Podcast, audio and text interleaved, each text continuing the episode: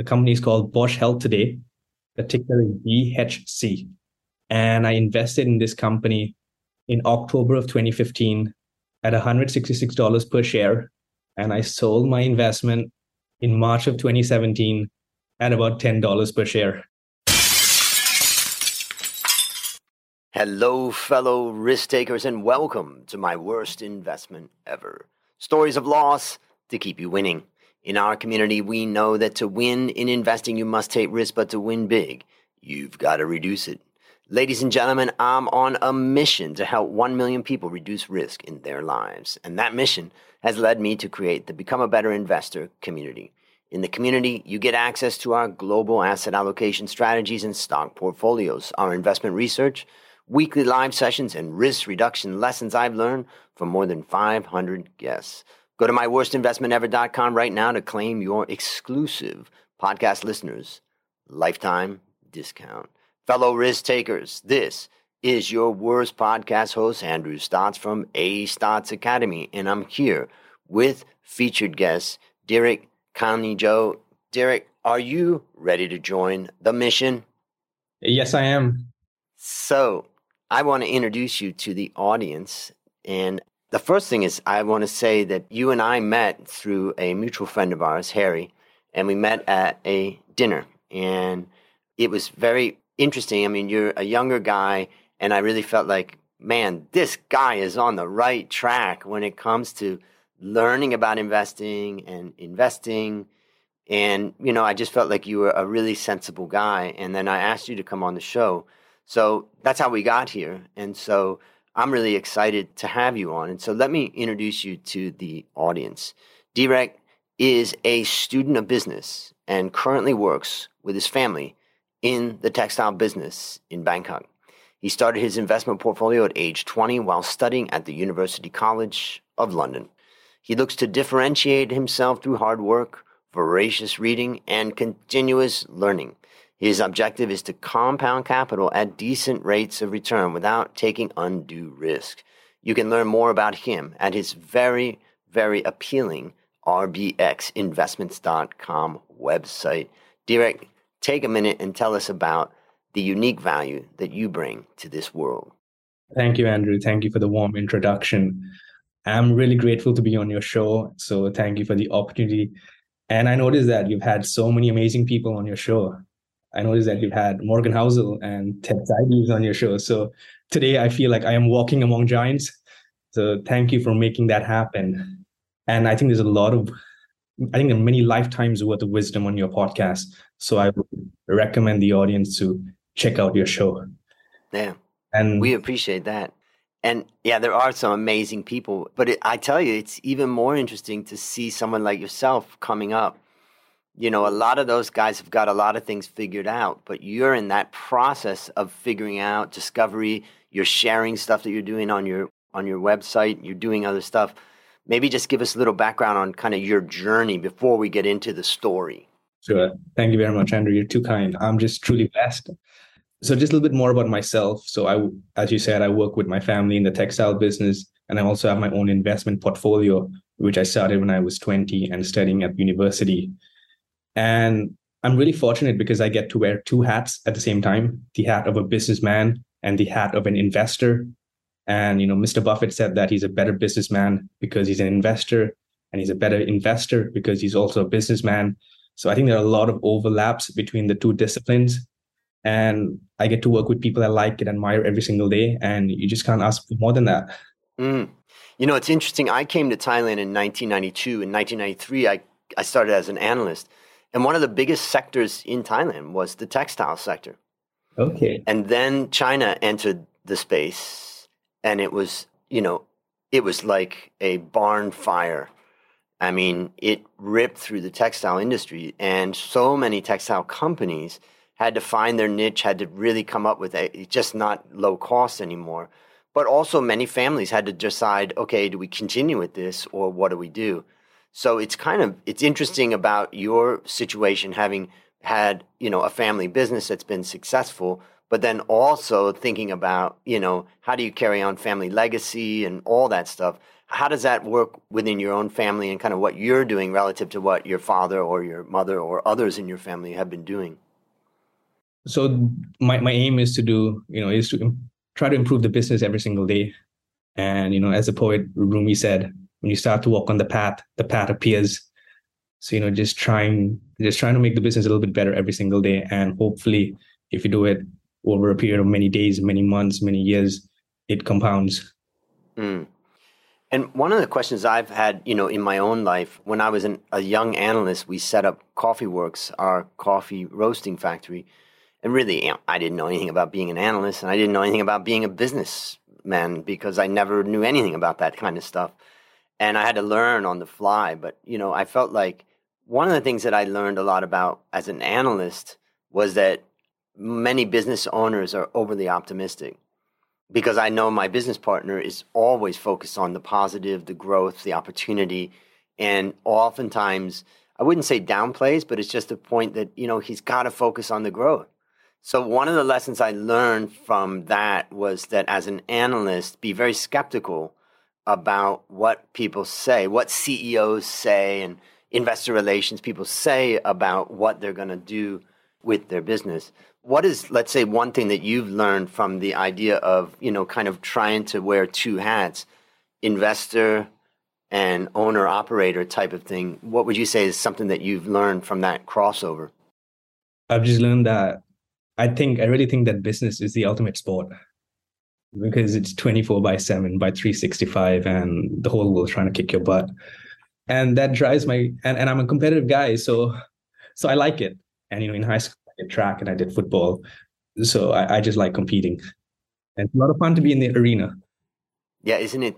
I remember my first boss in the industry when I became an analyst. I came down, the research was on the floor above, and his trading area was down below. And he was kind of a, a one man show in that he had all these great relationships around the world, and people around him, like, and he's on the phones, you know, buy this, sell that, and all that. And one day I walked down when I was young and I was, you know, just a new analyst, and he was like, got orders coming in from all around the world and he's executing and all that. And then he turned and he looked at me and he said, It's the cutting edge of capitalism. Ah! Ah! oh! it's an excellent way to put it. And I just love that. The idea of the allocation of capital is the objective of the investor, but the objective of the business owner is the allocation of resources, which can be money, people, skills, all kinds of stuff. So I would say sometimes that job of the entrepreneur is, you know, let's say it's the cutting edge of capitalism. And yeah, it just, it's great. And I just had dinner last night with my best friend Dale, and we talked about the business. He's been away for about a month in the US, so he just got back. And, you know, being able to run a business now from, you know, another country is kind of amazing but just looking at you know what are the challenges ahead and you know what are the opportunities it's such an invigorating thing. Well, now it's time to share your worst investment ever. And since no one goes into their worst investment thinking it will be, tell us a bit about the circumstances leading up to and then tell us your story. Oh, Andrew, how much time do you have? the floor is yours. Andrew, I think you're going to love this story. And I briefly mentioned this to you when we met at dinner. So, sort of um, mistakes. Mistakes are great because that's where the real learning happens and I've been fortunate enough to make to have made a lot of mistakes. well, there's one particular mistake that taught me the most and stung the most. So my worst investment was in the common stock of a company called Valeant Pharmaceuticals. The ticker was VRX. The company is still around today, but under a different name. The company is called Bausch Health today. The ticker is BHC. And I invested in this company in October of 2015 at $166 per share. And I sold my investment in March of 2017 at about $10 per share. so that's a 94% loss on my capital. And so a little bit more about the company. This is a pharmaceutical company based in Laval, Quebec, Canada. The company at that time was run by this fellow called Mike Pearson, who was a former McKinsey consultant. And from 2008 to 2015, the stock had gone up by 45 times. Wall Street and a lot of hedge fund managers were in love with Mike Pearson and, and the Valeant business model. And I think my loss in this investment was not due to bad luck, it was bad analysis. And I'm quoting David Einhorn here. That's a David Einhorn quote. And so let me tell you more about the Valeant business model. So under Mike Pearson, the company relied on gamesmanship and aggressive accounting to run up its value. And Pearson had this belief that spending money to develop new drugs was inefficient and wasteful. So this is what the company did. One, borrow money to acquire pharma companies. Two, slash the R&D. Three, jack up the prices of life-saving drugs to offset volume declines. And four, rinse and repeat. Maybe this was not a sustainable strategy. And as Herb Stein said, if something can't go on forever, it will eventually end. And if you recall, in late 2015, this was around the time where there was a lot of political backlash around drug pricing. You might also remember Martin Shkreli and Turing Pharmaceuticals. So they raised the price of one particular drug from $13.50 to $750 per pill. And, you know, I think that's deeply immoral. And once the world figured out what was wrong with the Valeant business model, the stock collapsed and Pearson was fired. And what, let me ask you, what did you see? I mean, obviously, in hindsight, you can describe kind of what they were doing, but how did you, what was appealing to you at the time? A lot of very smart people owned this business. They had some of the most respected hedge funds on its shareholder roster. They had Pershing Square, Ruane Cunniff, and ValueAct was on the board as well. So just an incredible set of investors. And honestly, Andrew, owning it made me feel smart because it was an incredibly complex business model. So I thought if they got it, I should also get it. And that's that's really dangerous in this business. You have to be honest with yourself. And I strayed way outside of my circle of competence. I had no business investing in pharmaceuticals, and I still don't. The industry is incredibly complex. And one other question about it is like, this is going to sound like a dumb question, but like, why didn't you sell when it was going down? you know, Andrew, I am part of the slow learners club. I will get there. And I had many chances to sell along the way, but I didn't. I think it was stubbornness, it was ego, it was hubris. And John Maynard Keynes said, when the facts change, you have to change your mind. And my mind in this case, a little too slowly. Yep. Yep. So let's go through the lessons. How would you summarize the lessons that you've learned? Painful. yeah. So I think there's so many great lessons from this story because it happened to me so right when I was just starting my investment career, investment career, investment journey. And I don't wish a 90% decline on anyone, but having that happen to me so early on, I think that was a blessing. It taught me about circle of competence. It taught me about the dangers of leverage. It taught me about anchoring bias. It taught me about overconfidence. It taught me about position sizing. So just so many great lessons. But what I want to say is I want to talk more about the dangers of leverage actually, because because of Valeant's acquisitive business model, the company had a ton of debt.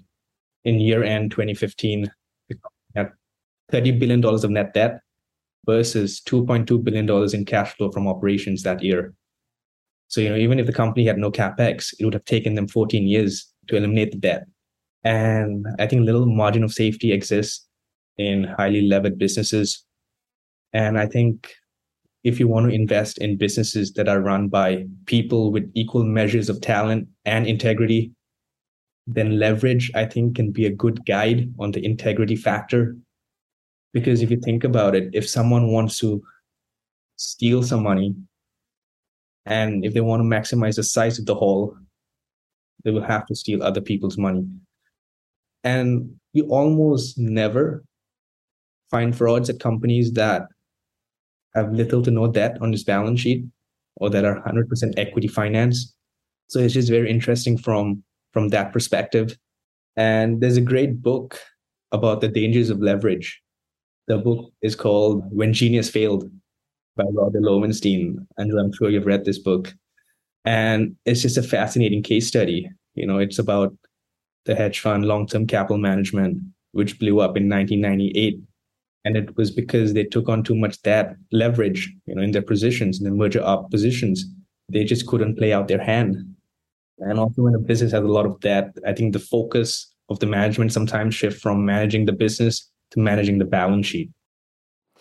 And just out of curiosity, what would you say is a lesson that you learned about how to sell? I still haven't learned it, I think. and I think there are there's something known as endowment bias. And there is a good type of endowment bias and there's the bad kind of endowment bias. The bad kind of endowment bias is when you hold on to your losers for too long. And the good kind of endowment bias is when you let your winners run. So I think it's very important that that you strike the right balance. Maybe I'll share a few things. I've been taking some notes as you've been talking and I think the first thing that I take away from it is, you know, following the crowd sometimes works and sometimes it doesn't. And following the smart crowd sometimes works and sometimes it doesn't. That's right. And I think that one of the questions that you have to ask when you're following smart money is why do they own this and what percent of their total investment is this? Sometimes they're just messing around and they decide, okay, I'm going to buy a little bit of this, and now their name's on that, you know, and then that can be misleading, right? Or someone could be friends with the guy or something like that. So I think one of the lessons is, and I'd say out of the six common mistakes that I've teased out of what everybody's told me over almost 600 interviews, is that the biggest, number one, most common mistake is fail to do your research. So it's not enough that a smart, successful guy, man or woman, has said, you know, is is invested in something. That is not enough of a reason. So that's lesson number one. Lesson number two, I would say you know, you talked about leverage, and I would just say that from my experience as an analyst, leverage is the number one risk that a company faces because basically leverage takes away flexibility. Businesses are going to make mistakes, they're going to face hard times, they're going to face big challenges, they're going to have to reinvent themselves. But when leverage is high, your flexibility starts to fall apart, and it can fall apart very, very fast in the case of the latest crisis, many companies that were under a lot of leverage basically lost the ability to control their businesses. And so, in my own business and in my experience in investing, I really try to, you know, prefer companies that have a minimum amount of leverage. Now, what is that? That's also an interesting one because as a teacher of finance for all of my life, wait a minute, the weighted average cost of capital and the capital asset pricing model, and all of these things tell us that there's an optimal point for leverage. But let's explore that for just a minute. That basically tells us that if you're all equity financed, your cost of funding is going to be high compared to if you could borrow money at a lower rate at a bank. So, therefore, if you were to blend in a little bit of debt with your equity, you're going to reduce the cost of capital, the weighted average cost of capital. But I mean, how much debt could you get? You know, your bank's not going to lend you 50, 60, 70% of your capital as debt. So you're really talking about, let's just say 40% is probably maximum that you're going to get from the bank. Let's just say that for a moment. And if you borrowed 5% of your capital as debt, it's not really, it's inconsequential. So let's just say somewhere between 10 and 40% may be the optimal level.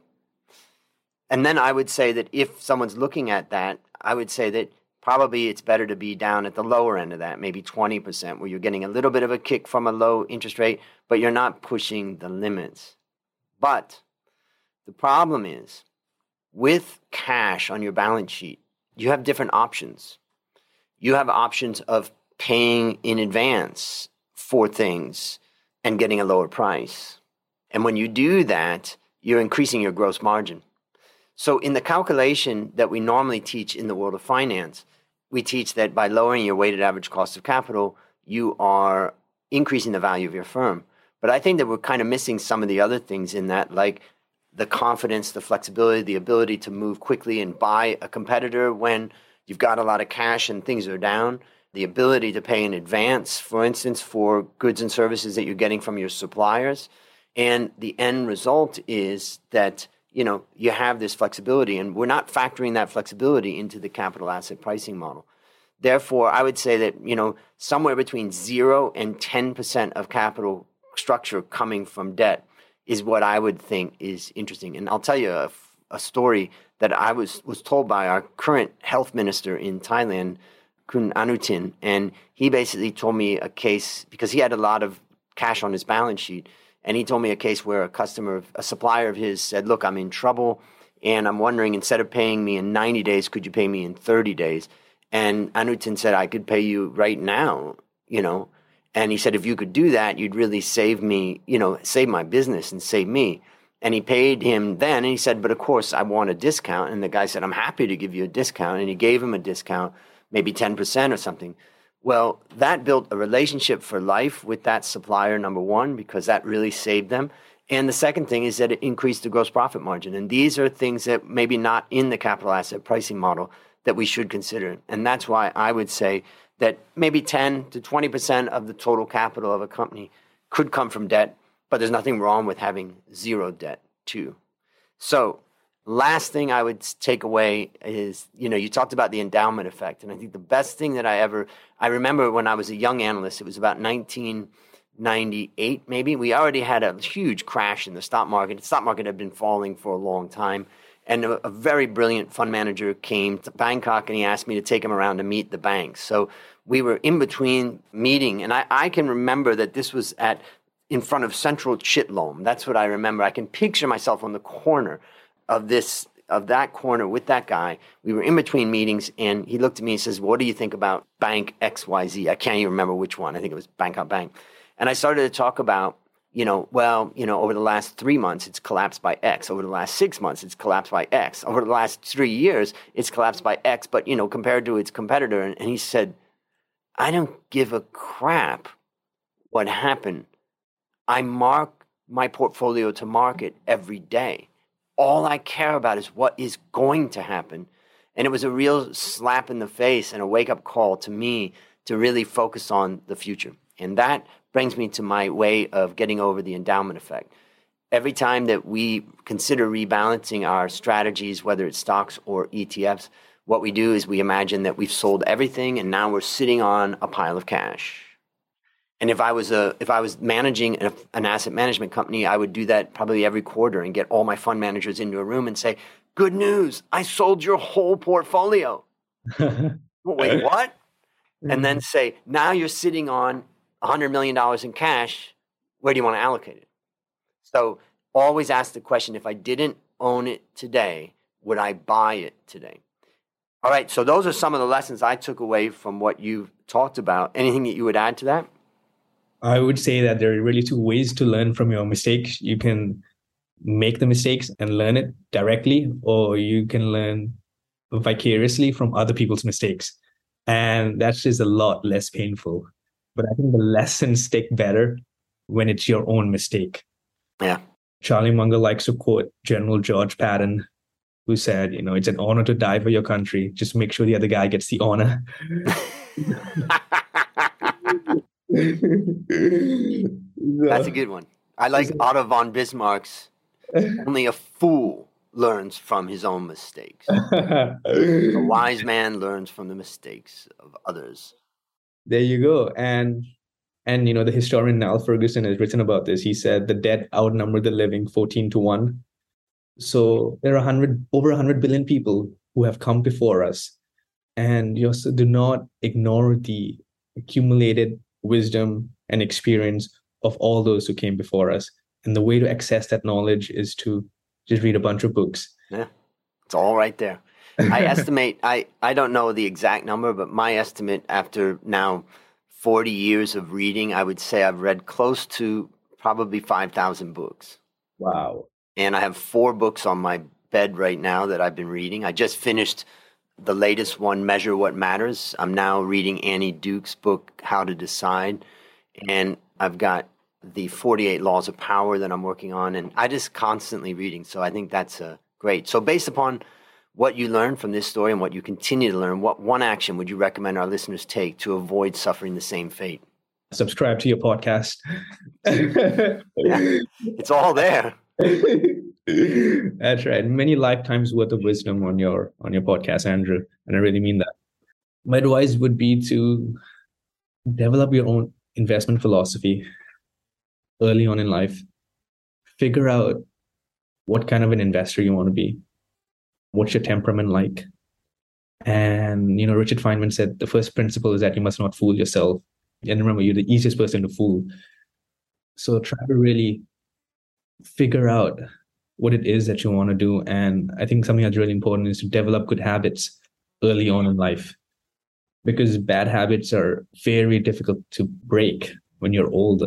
You know they say chains of habits are too weak to be felt before they're too strong to be broken I think that's really, really important. And hang around with people who are better than yourself because over time you will drift in that direction. And you don't even have to physically hang out with them. You can mentally hang out with them in books. You know, Charles Munger talks about making friends among the eminent dead. And I think that's a fantastic way to go as well.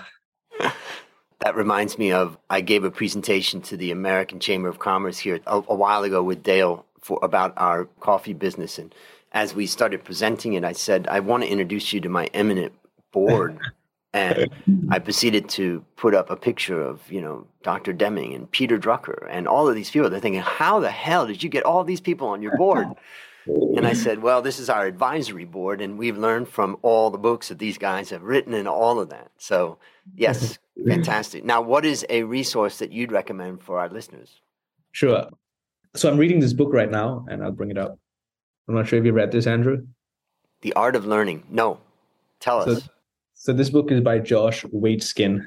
So Josh Waitzkin is this remarkable guy who has figured out how to be world class at various disciplines.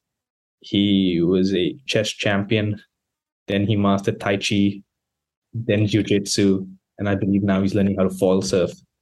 And this book is about his learning principles. And learning to learn is a meta skill in life. So once you figure out how to learn what you want to learn then you know you can go in any field you want i think. Mm, great great resource. I'm just looking at it right here on amazon. The art of learning an inner journey of optimal performance. Josh waitzkin excellent. And I, I would add in annie duke's book that i've just started reading how to decide. I mean if you could learn how to learn and how to decide, my gosh. and sometimes it's interesting. And one of my questions for her when she comes on is Are we really better as a society at deciding, or are we worse? Are we really learning as a society? You know, I know individually we can point to individuals that are better learning, but if we go back when I was in high school and I had to learn French, and you take a young person nowadays and they, they're in high school and they've got to learn French are they able to learn French if they had the same skill level, the same interest in it as me at that time? Would they be able to learn it in half the time? You know, five times faster, or is it pretty much the same? Mm-hmm. That's right. And That's, one, one of his mental models is depth over width. And whenever he's trying to learn anything new, he would try to understand it from the first principles and he would try to master the micro positions. In the book, he talks about playing chess with just three positions on three pieces on the board, pawn versus king. And that's a funny way to play chess, but you know, you you're working from you know you're starting with the end game as opposed to the opening. Right. And I just found that really interesting. Yeah. Well, that's a great recommendation. Last question. What is your number one goal for the next 12 months? You know, I, I don't have a master plan, but what, you know, I'm just inspired by this book. And what I want to do is I think I want to pick one industry, you know, say banking, and then spend the next six to 12 months reading everything I can about that particular industry and just try to become, just try to develop a really good understanding of that industry. So I think that that would be my goal for the next six to 12 months. And also my sister's wedding is coming up. And yesterday I had my first dance lesson. So maybe another goal is to get better at dancing. now that is the best best recommendation that out there because if you can learn to dance, the world is your oyster. The world is your oyster. I also like the recommendation. I think for the listeners out there, you know, what is an area that you want to be a leader in? You can be top in your industry. If let's just say that you're a salesperson and you say, I really want to be a leading salesperson. There's 12 great sales books out there. There's more, but let's just say you pick the top 12. And once every month, you read one of those for a year. You take your notes and you create cheat sheets and all that. That's what I do in my in my business, my book club is I create cheat sheets on all the books that we read. In fact, I'm looking for one right now. But these cheat sheets basically, I've got one that I've just done on 48 laws of power.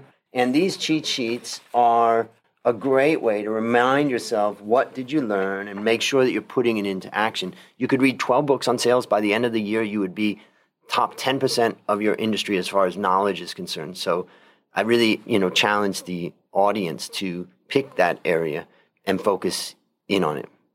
I don't know if it's going to be the banking area, but you pick. I was a bank analyst for 10 years, so I did a huge amount of detail work on banks. So there is some interesting stuff there. Well, listeners, there you have it. Another story of loss to keep you winning. If you haven't yet joined the Become a Better Investor community, just go to myworstinvestmentever.com right now to claim your lifetime discount exclusive for podcast listeners. As we conclude, Direct, I want to thank you again for joining our mission. And on behalf of A Stotz Academy, I hereby award you alumni status for turning your worst investment ever into your best teaching moment. Do you have any parting words for the audience? Thank you so much for having me on your show, Andrew. It's it's a real privilege. It's great to have you, and you're an inspiration, I think, for all the young people out there that are building their knowledge base and finding their investment style, which I think was great advice. And that's a wrap on another great story to help us create, grow, and protect our well fellow risk takers. Let's celebrate that today we added one more person to our mission to help 1 million people reduce risk in their lives. This is your worst podcast host, Andrew Stotz, saying, I'll see you on the upside.